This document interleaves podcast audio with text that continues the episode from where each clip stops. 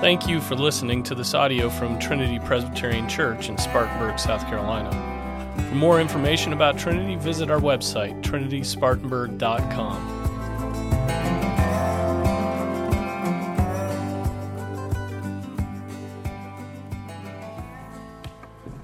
Well, good evening. Good to see you all this evening. Our scripture text tonight is Psalm 97. Psalm 97. All right.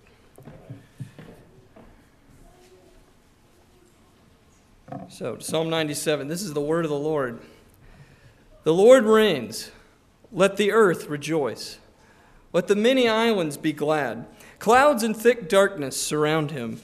Righteousness and justice are the foundation of his throne. Fire goes before him and burns up his adversaries round about. His lightnings lit up the world. The earth saw and trembled. The mountains melted like wax at the presence of the Lord, at the presence of the Lord of the whole earth. The heavens declare his righteousness, and all the peoples have seen his glory. Let all those be ashamed who serve graven images, who boast themselves of idols. Worship him, all you gods.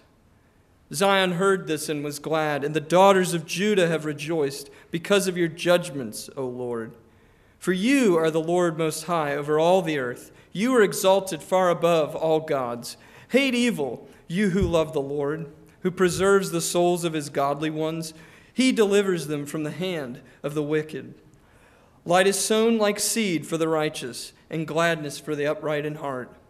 Be glad in the Lord, you righteous ones, and give thanks to his holy name. This is the word of the Lord. So,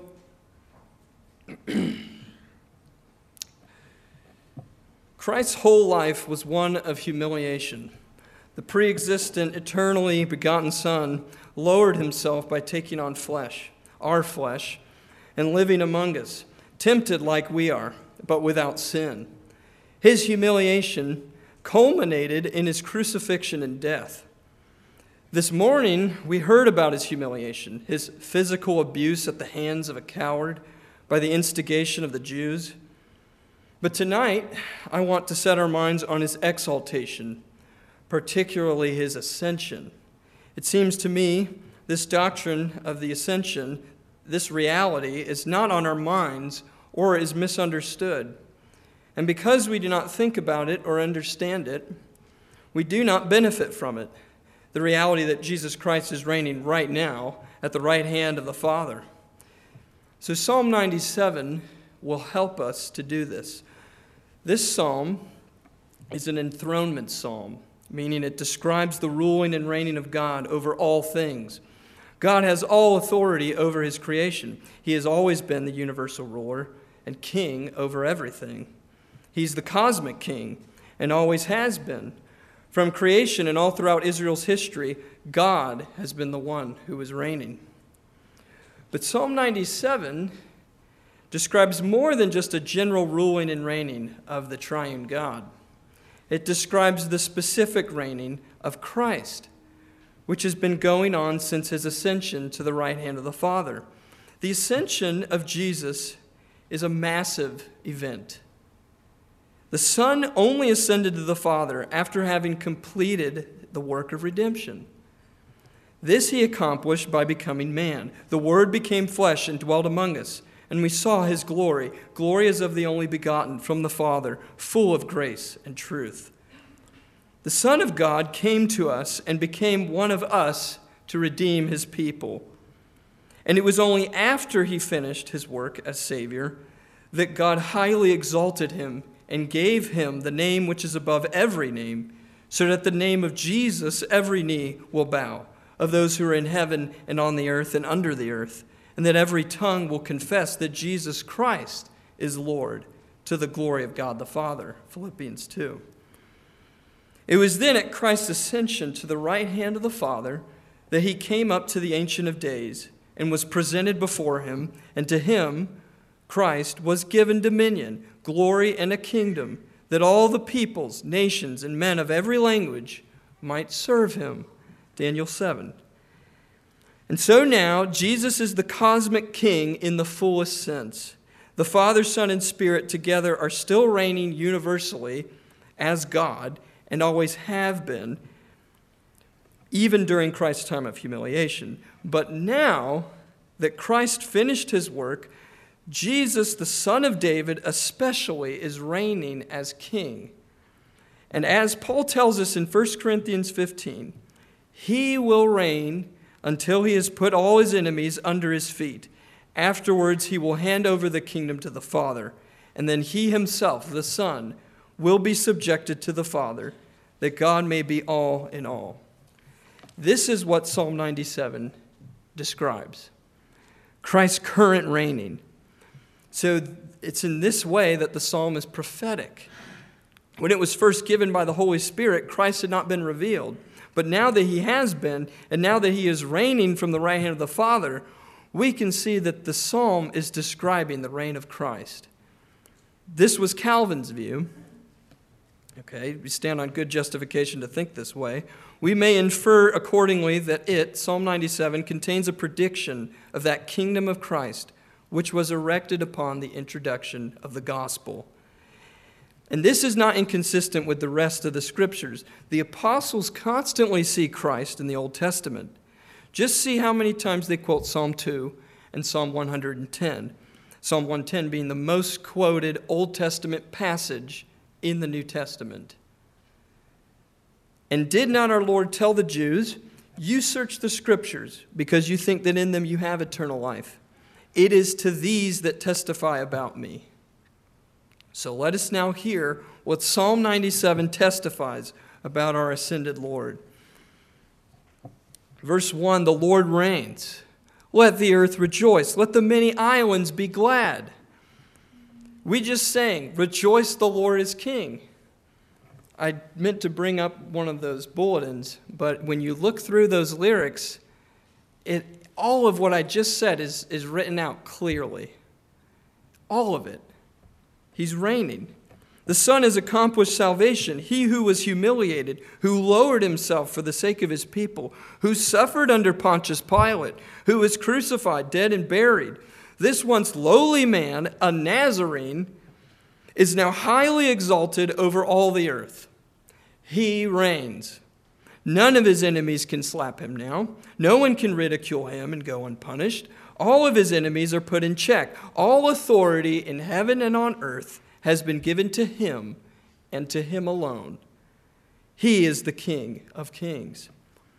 So, what is our response to be? Rejoice.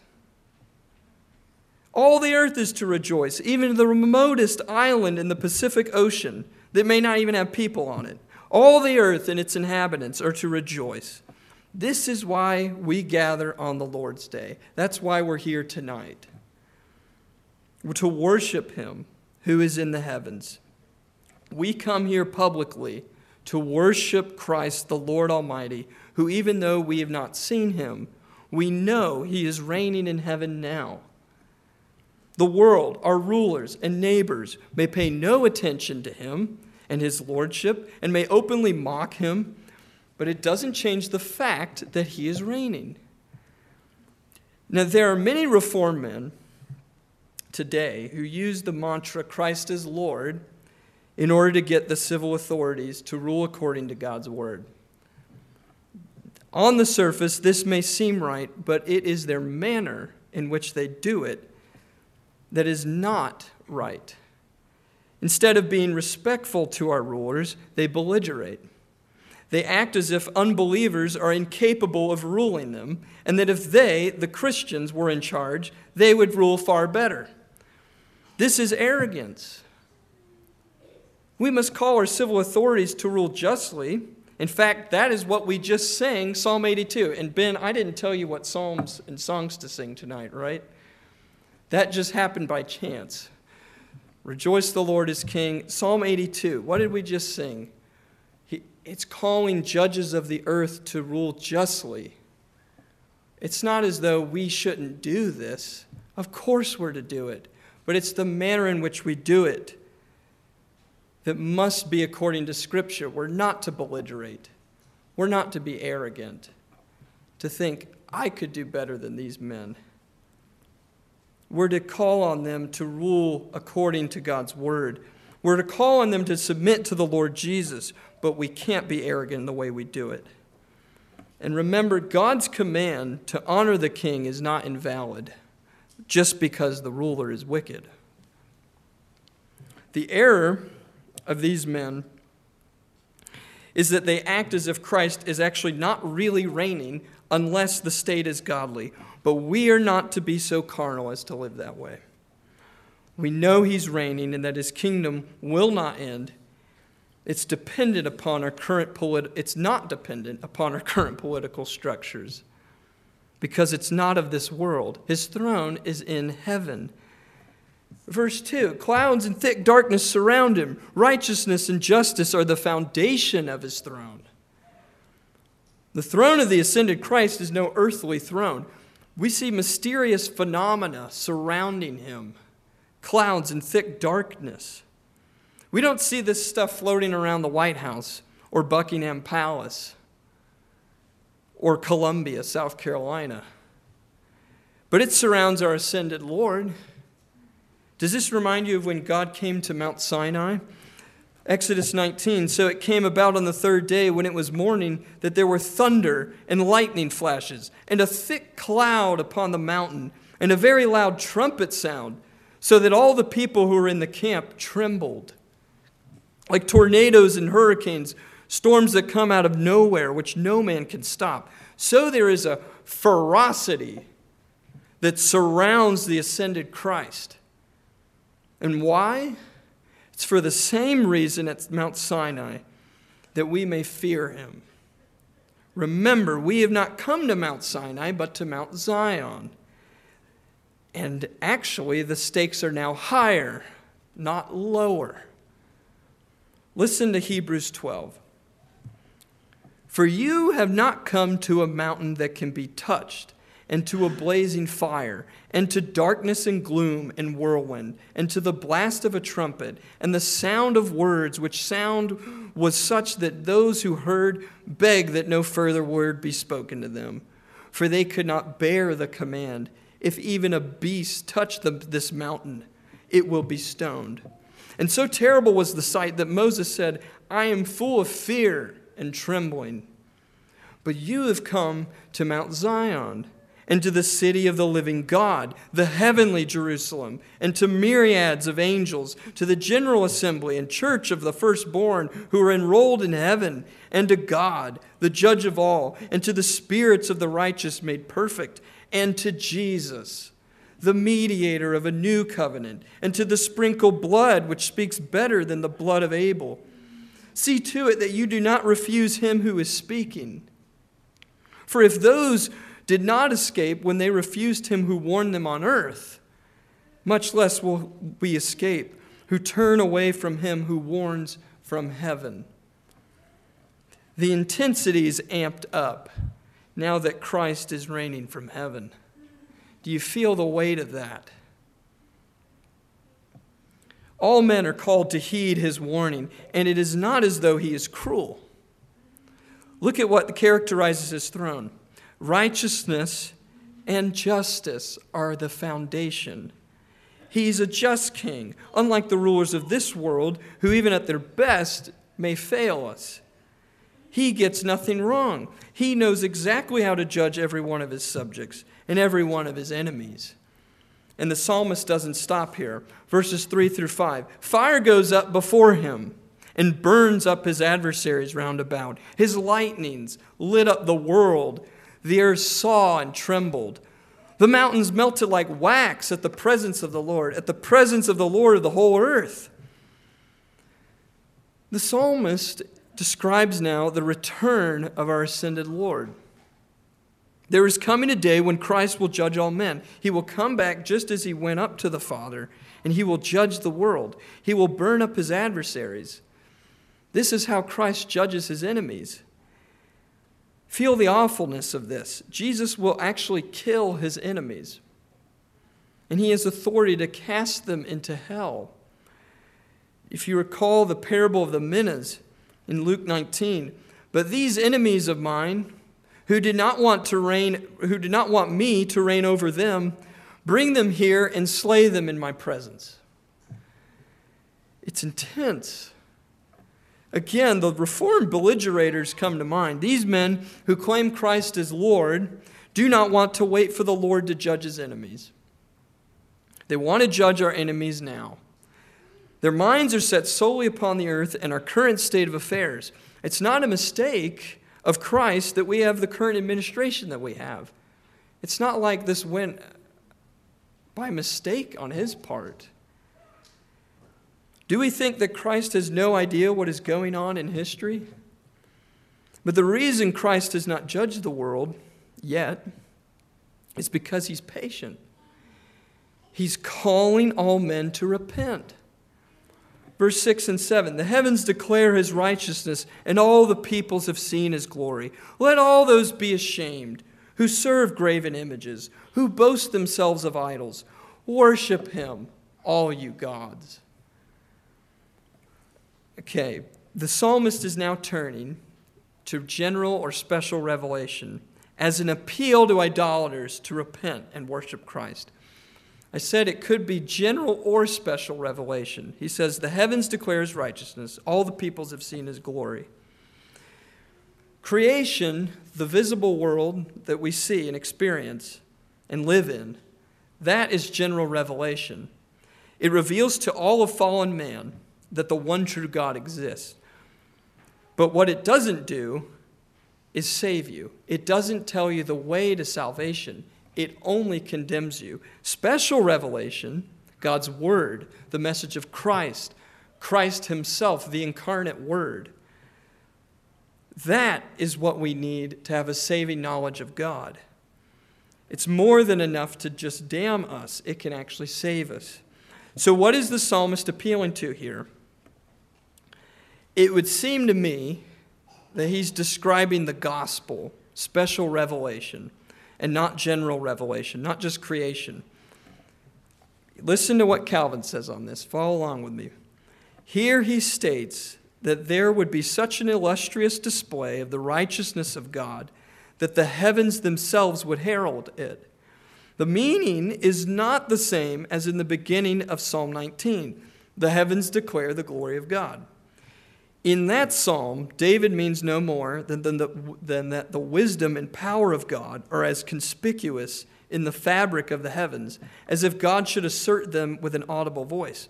The meaning of the passage before us is the spiritual righteousness of God should be so ma- signally manifested, get this, under the reign of Christ as to fill both heaven and earth. There is much force in this personification in which the heavens, as if even they were penetrated with a sense of the righteousness of God, are represented as speaking of it. It is equally probable, however, that the heavens signify here the angels who are contained in heaven. The angels may very properly be said to announce and celebrate the divine glory. What's Calvin saying? He's saying that the psalmist is saying that this is special revelation. Since Christ has ascended on high, the angels are declaring his glory, right? The heavens are declaring his righteousness. All the peoples have seen his glory. This is describing the gospel going out to all the ends of the earth so that all men can hear that Christ is reigning. The ascended Lord is being worshiped today, and it is for this reason idolaters are called to repent. This is the task that we, the church, today, while we wait for our Lord's return, must complete. It's to call men to repentance. This is one of our main tasks is to call men out of darkness, to forsake their idols. Until Christ comes back, this work never stops. And so we count the patience of our Lord as salvation, as 2 Peter 3 says. Christ has not returned yet because there are more people that need to come to a saving knowledge of Him. make, we must make good use of our time on this earth. Verse 8 and 9 Zion heard this and was glad.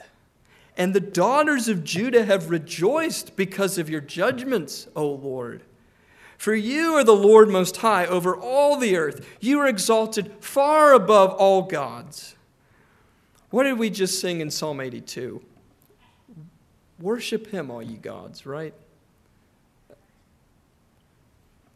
Here, the church is described. Zion and the daughters of Judah are those who love Christ.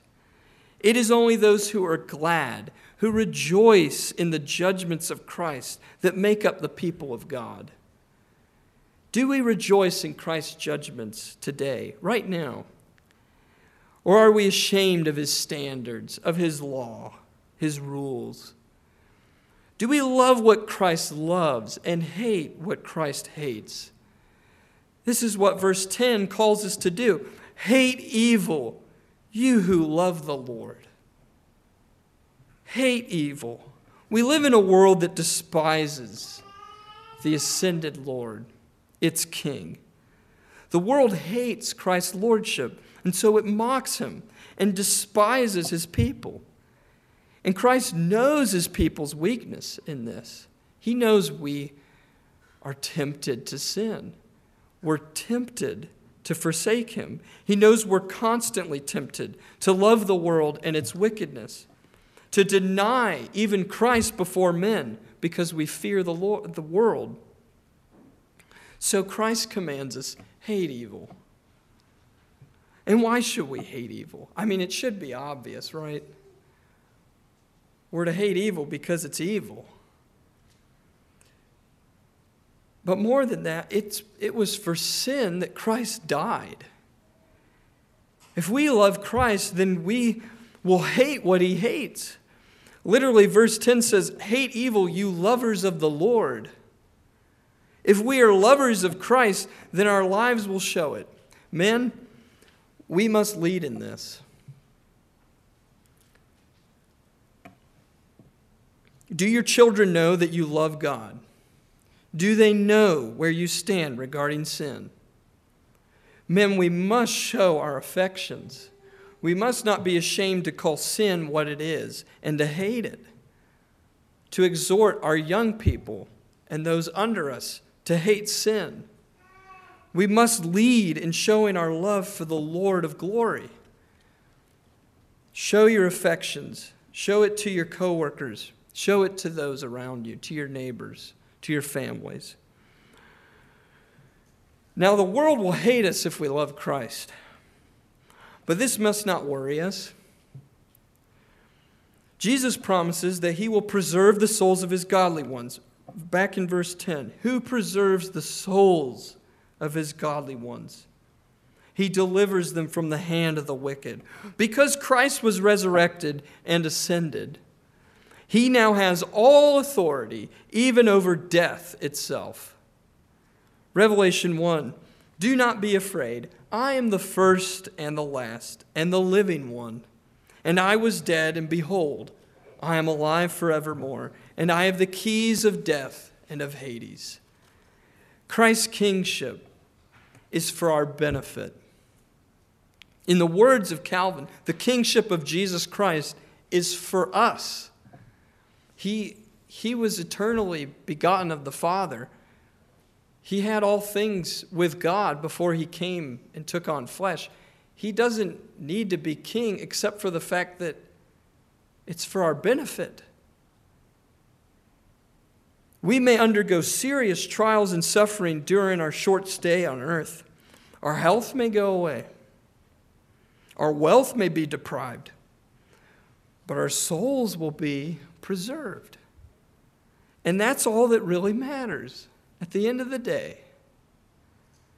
The Christian is safely kept in the hands of the ascended Christ, and no one can take us away from him.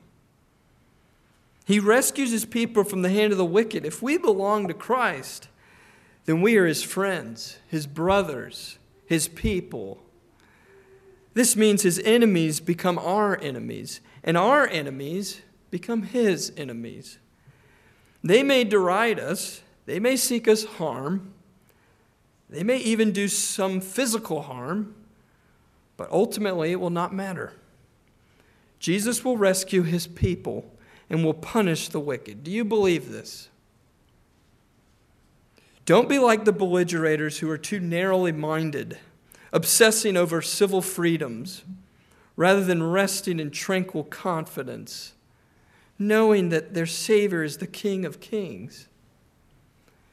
You know, when your mind is so set upon the earth, every small thing, or even everything that seems big, it just consumes you. We got to have perspective. Finally, verse 11 and 12 light is sown like seed for the righteous, and gladness for the upright in heart. Be glad in the Lord you righteous ones, and give thanks to his holy name. Our ascended King, who is shrouded in darkness, gives light to his people. That is to say, he gives them joy and gladness. Verse 11 is our indicative. It tells us what the facts are. Light is sown for the righteous, gladness for the upright in heart.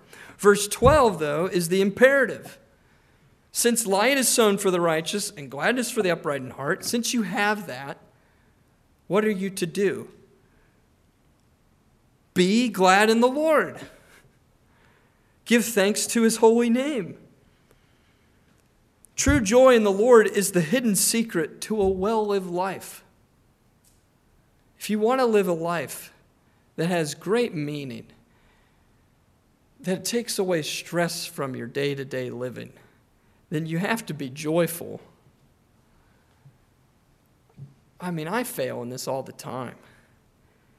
To be glad in the Lord means we find our greatest delight in the one person who no one can take away. Physical things and people can be taken away our food, our entertainments, our homes, our spouse, our children, our church family. All of these things are subject to change and to separation.